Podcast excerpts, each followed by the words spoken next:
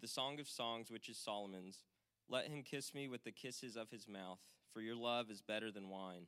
Your anointing oils are fragrant, your name is oil poured out. Therefore, virgins love you.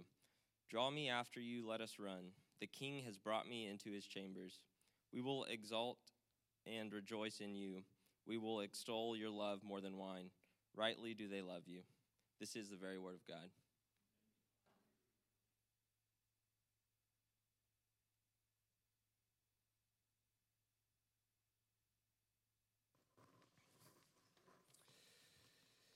Well, we are 15 sermons into our study of Ezekiel, which took us through the first 32 chapters of that book. But before we finish out that study, we're going to spend the next two months, next seven or eight weeks, studying the Song of Songs. Now, there's at least two reasons why we are sandwiching the song in between our study of Ezekiel. In case you don't know, uh, every summer, usually in late July, early August, I propose the sermon plan to the elders. Uh, and then after we've looked through that and prayed about it a bit, we uh, decide on the sermons we're going to preach for the next year. And uh, this year, this past summer, as I looked at this, uh, I noticed that the way the calendar would work really well with Ezekiel would be if we could uh, draw out the study into Easter and uh, come back to some of the themes that the latter part of Ezekiel will help us to celebrate Easter better. And so that's one reason why we're doing it. We want to save part of Ezekiel for the Easter season. But the second reason has to do with why we would choose to study the Song of Songs along with Ezekiel in the first place. Why this particular book of the Bible? And one way to get at that is you might ask yourself is there any connection between Ezekiel and the Song of Songs? Anything that these two books have in common? Um, what, what are they about? And to answer that question, well, I need to preach this sermon. This morning, my goal is to present an introduction to the Song of Songs and then give us all a sense of why this book is important for the Christian faith. I'm guessing that most of you already have some idea about the content found in the Song of Songs. A few of you, in some friendly banter with me, knowing that this was coming, have expressed your hesitancies about our study of the song. You know what we find in this book is language about a very sensitive subject. Yeah, I feel your hesitations.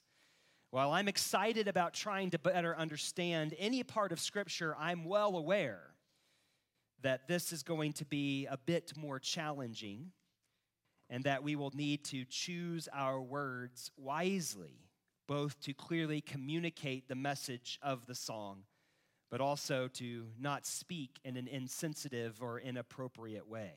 So let me assure you, those of you who are nervous, you feel the perspiration already on your forehead. Let me assure you that that is my intention. And I want you to be here with me as we go through this text. Some of you will have no problem with that. You knew the Song of Songs was coming. You're like, hey, I'm looking forward to church today. This is going to be interesting. Others of you, I know, this is going to bring up some difficulties, some difficult subjects. It's going to stir the emotions in all sorts of ways. And I know that talking about the themes that are discussed in the Song of Songs can be dangerous for all kinds of reasons. Hey, at least there's only eight chapters. Okay, so as we get started, let's get a handle this morning on the title, the subject, and the message of the song. The title of the Song of Songs, the subject, and the message. Verse 1 is something of a title page for the song and everything that follows. You know, you open a book and you've got like the, the title page. That's what you're seeing at verse 1. The verse says, the Song of Songs, which is Solomon's. Just four words in the Hebrew Bible, which tell us the name of the book. the first two words are the name, are the title of the book. The first two words in the Hebrew Bible, and you see it right here, is the Song of Songs. So from now on, I'm asking us to refer to the book by that name or by the abbreviated name, the Song. The name, though, the Song of Songs, suggests to us that what follows is supposed to be the best song, the best of all songs. The last two Hebrew words in verse 1, translated which is Solomon's, might suggest to us that this is the best of Solomon's songs.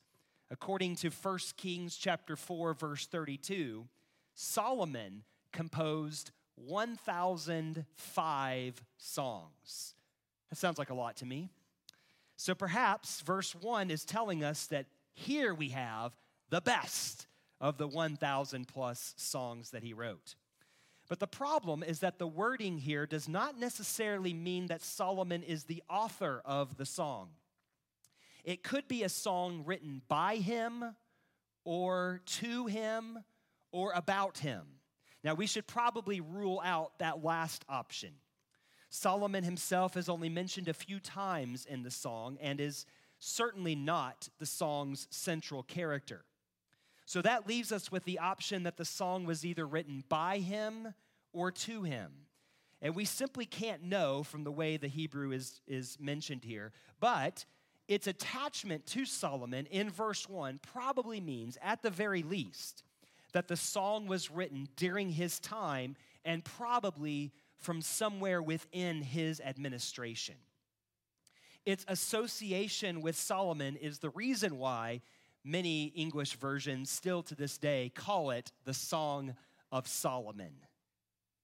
Now, what is it about the song that can substantiate its claim to be the song of songs, the best song of all?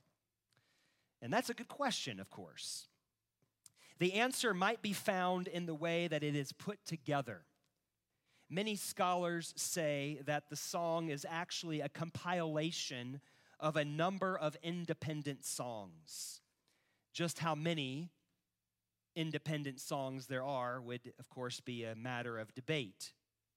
For certain, the chapter divisions that we have in our English Bible is of no help. Commentators have their opinions, of course, on how to divide up the song. Some say that there are nine independent songs. Others have suggested 14, 19, 23, or maybe as many as 42. Now, some attempt to try to divide up the song is necessary just to try to make some comment about the text in a organized way. But clearly, the various poems within the song are knit together into a cohesive unit. It is a song of many songs, explains one commentator, that work together as a unified opus to make the finest of songs. Now, whether we agree that that claim or is true or not will be of course a matter of personal taste as anything else. Uh, how do you go about proving that this song or another is the best song of all? We probably all have our different tastes. But for us Christians, there is, of course, the simple, unavoidable fact that here we have this particular song called the Song of Songs right here in our Bibles, taking its place uh, in our canon of Holy Scripture.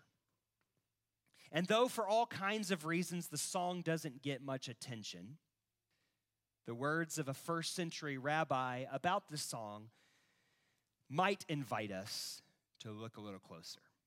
Here's what he said For the entire age is not so worthy as the day on which the Song of Songs was given to Israel. For all the scriptures are, are holy, but the Song of Songs is holiest of all.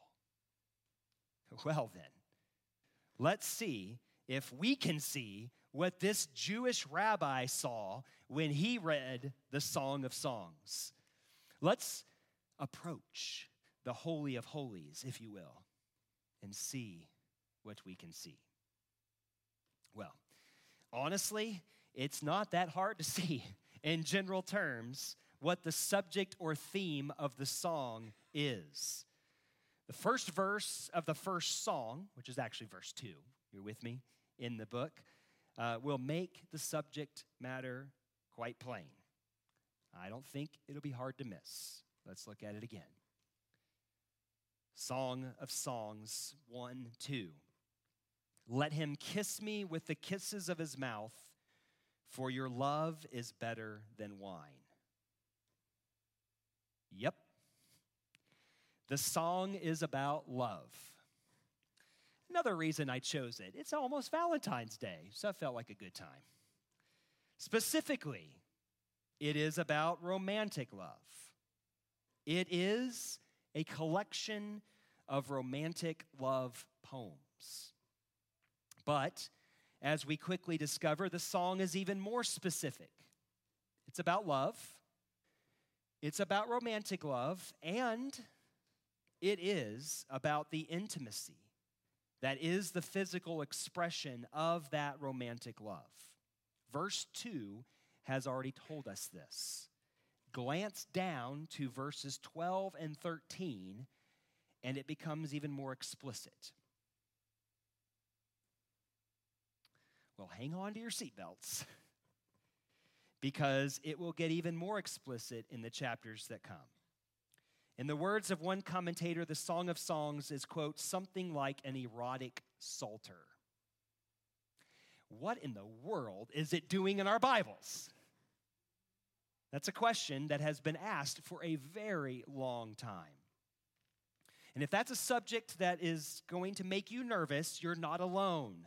In fact, from the earliest existing evidence that we have, the song was understood to be, well, not really about that, but more of an allegory about something else.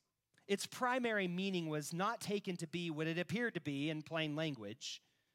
Early Jewish interpreters took the song to be about God and his love for Israel. Later Jewish interpretation of the song shifted just a bit, taking the song's meaning more individually, describing the love of God for each individual person within Israel. The early Christians largely followed Jewish allegorical approaches, but found new meanings in light of historical developments.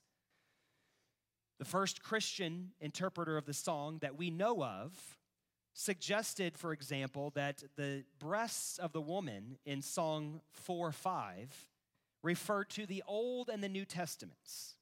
Convenient. Of course, it was easy enough to now say that the song was about Jesus and the church rather than God and Israel. And plenty of other allegorical interpretations have been suggested over the years. That, of course, is probably the biggest problem for a allegorical approach to the song. As one commentator has put it, if you happen to find agreement between two different allegorical interpretations of the song, it can only be because one of the interpreters has simply copied the other.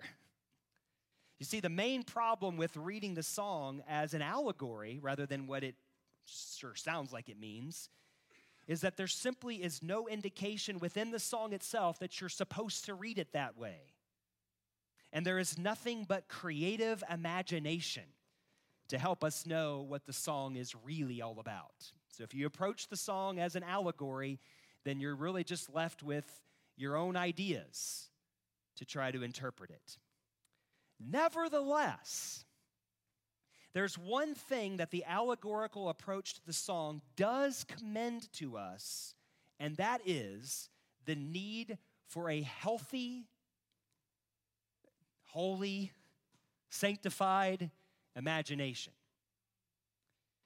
The Song of Songs is a song, it's poetry.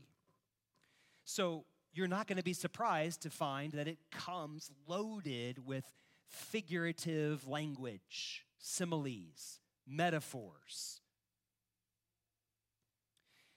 It is an invitation into our imagination. It is art. It is creative. It is not written, as you can well see, as a theological treatise on the subject of love and romance and sex. It is an invitation into the subject through the medium, the means of a song, poetry, art. Some of you, I know, are more into that kind of communication than the rest of us. But all of us live in a world that is far richer, far more beautiful because of it. I mean, if it was left to some of us who are just more inclined toward prose than poetry, we just have a world with white walls, no pictures, no art, kind of like a bachelor's room, right? Who wants to live there? At least not forever. I remember the most challenging class that I took in college English literature. I had a hard time in that class because I'm not so poetic and artistic. Have a hard time with poetic language. I don't understand the music, I guess you might say, Vince. I don't know. I remember when I took the final exam, I almost laughed out loud when I read the question What is the meaning of the rose in some Shakespearean sonnet? How should I know? How could anyone other than Shakespeare himself know? And that is the point that you and I are going to have to grasp when we begin to read the Song of Songs. It's just the reality that the more poetic the language, the more a piece of art makes use of imagery, the more difficult it is to say it, is, it means this. Are you with me? Uh, but that's not a failure on the part of the poetry. That's, in fact, its intent. By the use of metaphor and other artistic devices, the song, like all good poetry, like the Psalms, Pastor John read Psalm 63. When you read through the Psalms, same thing is going on. There's metaphors, there's imagery, and it invites you to slow down, to imagine, to take in the meaning of the metaphor.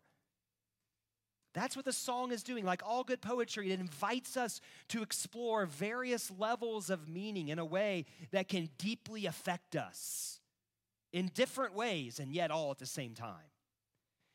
It's like those lovers of art who can sit in front of some masterpiece for hours. You ever been to a museum and you see them sitting there? You're like, what are they doing? I mean, apparently, that is what is required to really get it.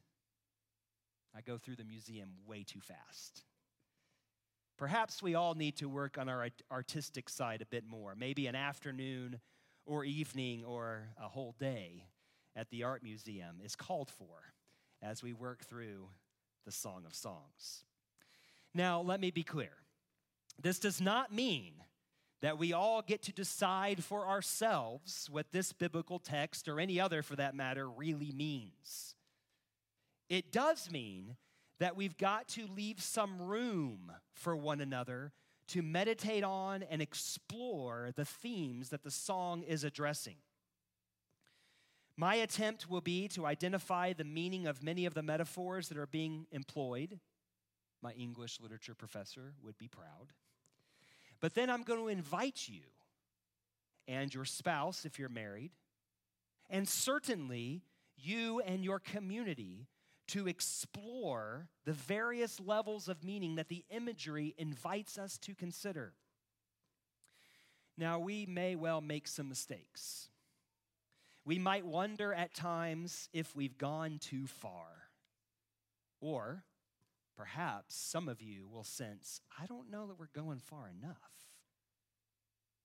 In either case, we should ask ourselves the question why What's driving us, perhaps, on the one hand, to see a double entendre and sexual imagery everywhere if it's not really there? Why, why are you seeing those things? More likely, we should ask why. Why are we holding ourselves back from letting ourselves go into the erotic picture that seems to be painted for us in the Holy Bible, of all places?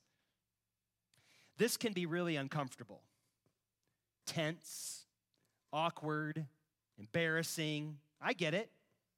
Perhaps this is perhaps this is just a subject that is too risky or risque for you. Join the club. You are not alone. This is true for every single one of us, though in different ways, to be sure. I'm already impressed at the breadth of the material that is related to our sexuality that the song explores issues of beauty and passion, intimacy, and yes, abuse, ecstasy, but also disappointment. It's all here in these eight chapters. It is very much written for married couples. But it has not but it has not at all neglected the non-married among us either, young old alike. This is a community project. As uncomfortable as that may be, it is just not something that we can neglect. If we are indeed Christians, who take the Bible, the whole Bible, seriously, then I told somebody at some point we got to do the Song of Songs. So we might as well do it now. All right, so as we begin our study of the Song of Songs together, let's consider the message of the song in light of the larger context of the whole Bible.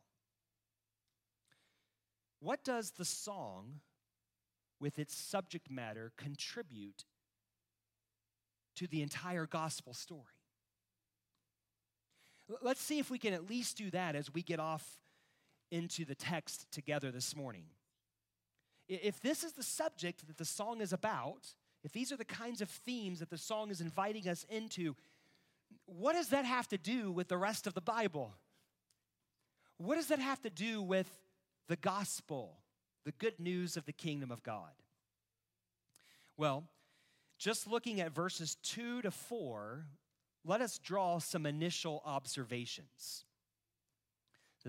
somebody keeps resetting my time back there. That's awesome, guys. I love how you're doing that. Like I, the sermon just started. That's really cool. So, all right, game on. No, I'm just kidding. I'm just kidding. All right, let's draw some initial observations. The song begins here in verse 2 with a celebration of the romantic kiss between lovers. Sorry, Corey, that we made you read, read that verse. Super awkward. He did a great job. The kiss is all the more wonderful as an expression of a love that the, the poet says here is better than wine. The comparison of this love to wine invites you to use your imagination. Now, it might help if you have like tasted wine and enjoy wine. That could help. But let's think about it for a moment.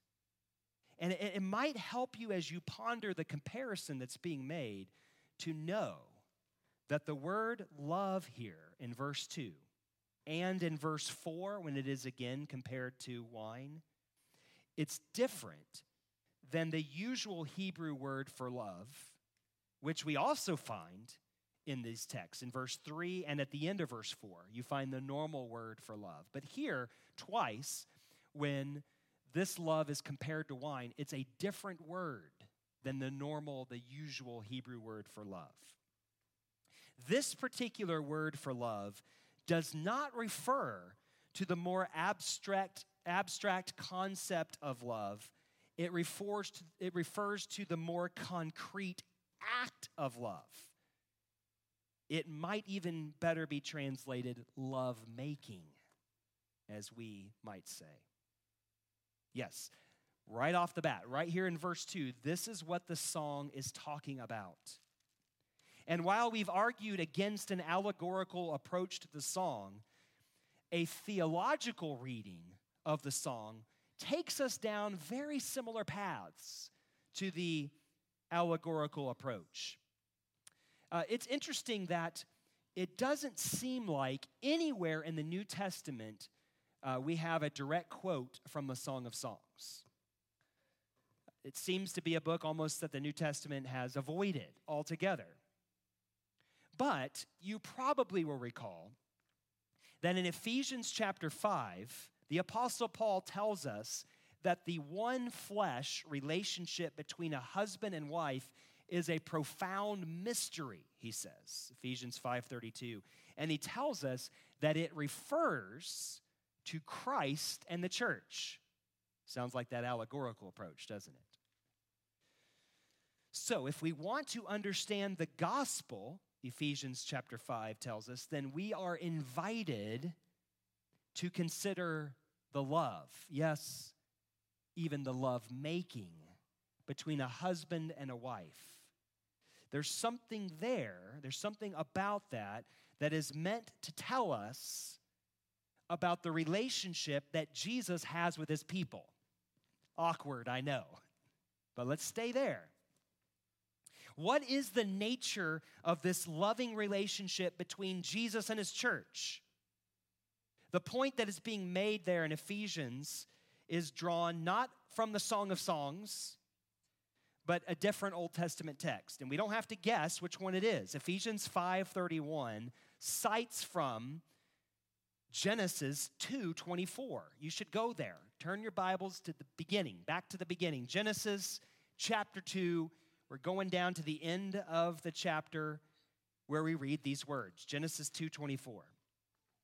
Therefore a man shall leave his father and his mother and hold fast to his wife, and they shall become one flesh. Now, let me just pause here and ask you to imagine if God, in bringing together a man and a wife in marriage, is saying, Leave your father and mother, leave this context in which you have been deeply and dearly, ideally, of course, loved, nurtured, brought up, and joined together to your spouse would God be minimizing love or taking it to another level?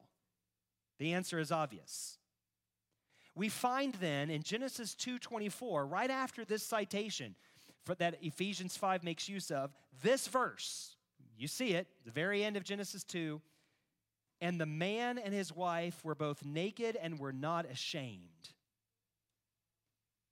The Song of Songs, we might say, is a commentary on Genesis 2:25. It's inviting us to ponder more deeply what on the surface we kind of get. You see, from the beginning, the Bible, from the very beginning, speaks of the goodness of the body and all material things. We Christians have often forgotten this. God made a world in the beginning, a physical, fleshly world, and God called it good. He called it really good.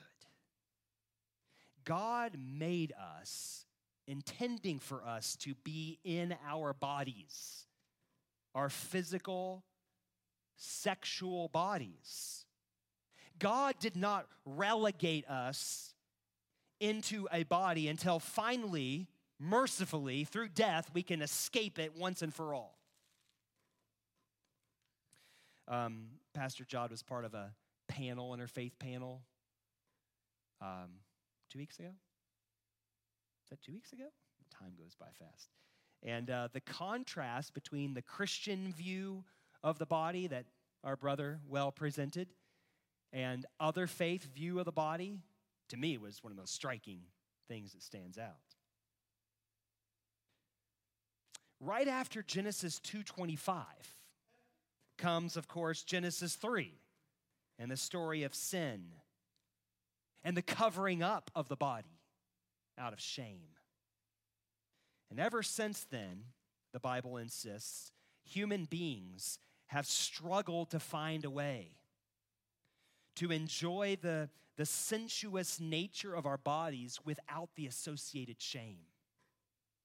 Some try it by pushing the boundaries toward a shameless, pornographic nudity. But others do it, this is where Christians usually have gone, by an ascetic spirituality that tries hard to do everything possible to keep the attention off the body at all costs. Some of the early Christian interpreters of the song who were allegorizers were also ascetics. They believed in afflicting the body, denying the body, because real spirituality was not about bodies. The Christian faith, though, the Christian gospel, all the way back in Genesis 1, Genesis 2, and certainly if you're reading the Song of Songs like it appears to be meant to be read, challenges both of these attempts as deadly and off course. We cannot try to push the boundaries toward a shameless pornographic nudity.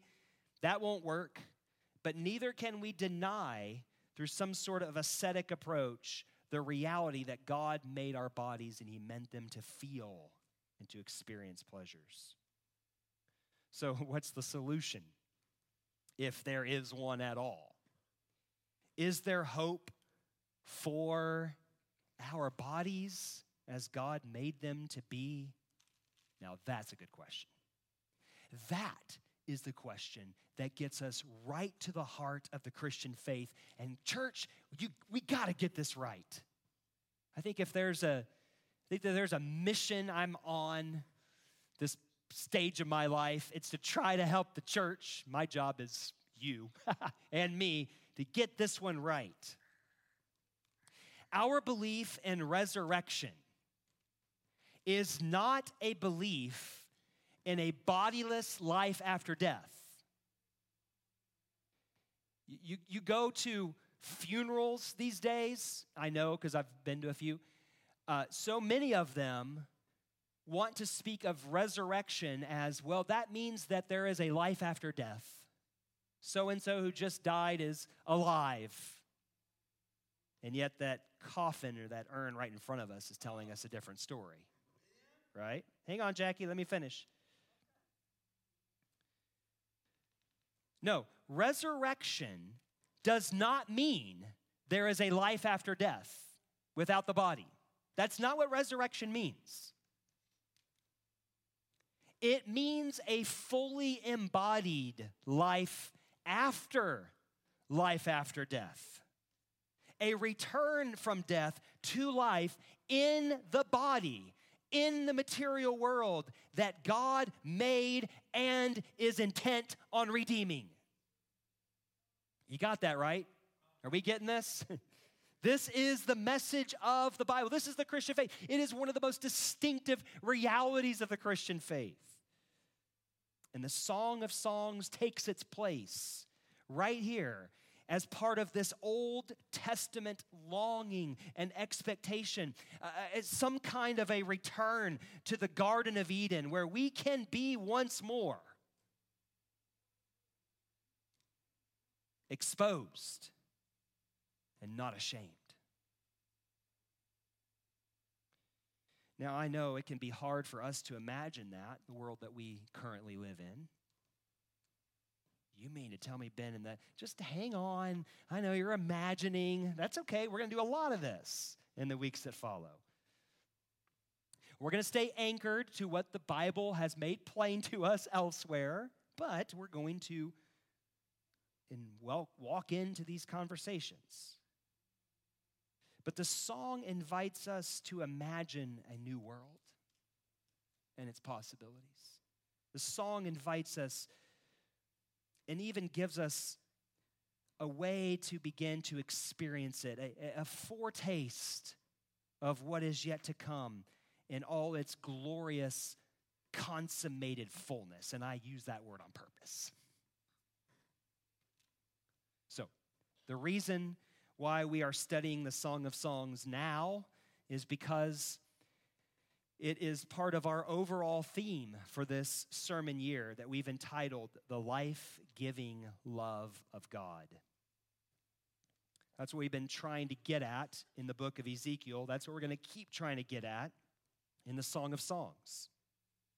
You see, because the Bible wants us to begin to know Ephesians 3:19 tells us something about the love of Christ which surpasses knowledge.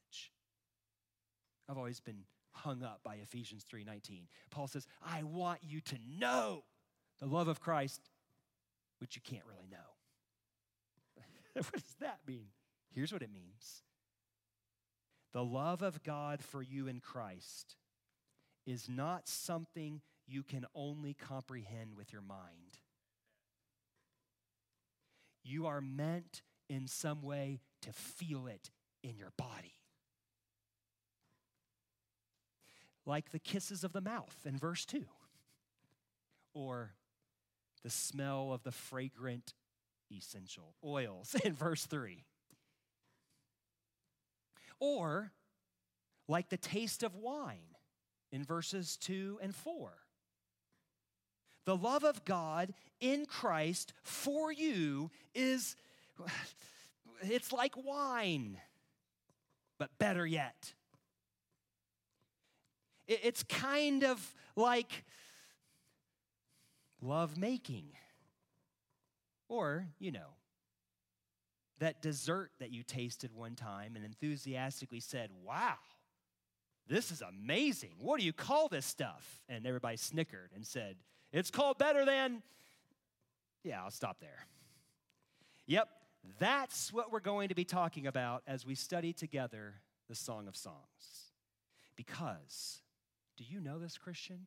There is a love that is better than wine, more pleasing than scented oils, more ecstatic than the intimate love between a husband and wife. By the grace of God, may we come to know this love. Let us pray. Well, Father, obviously we're going to need your help here. We, uh,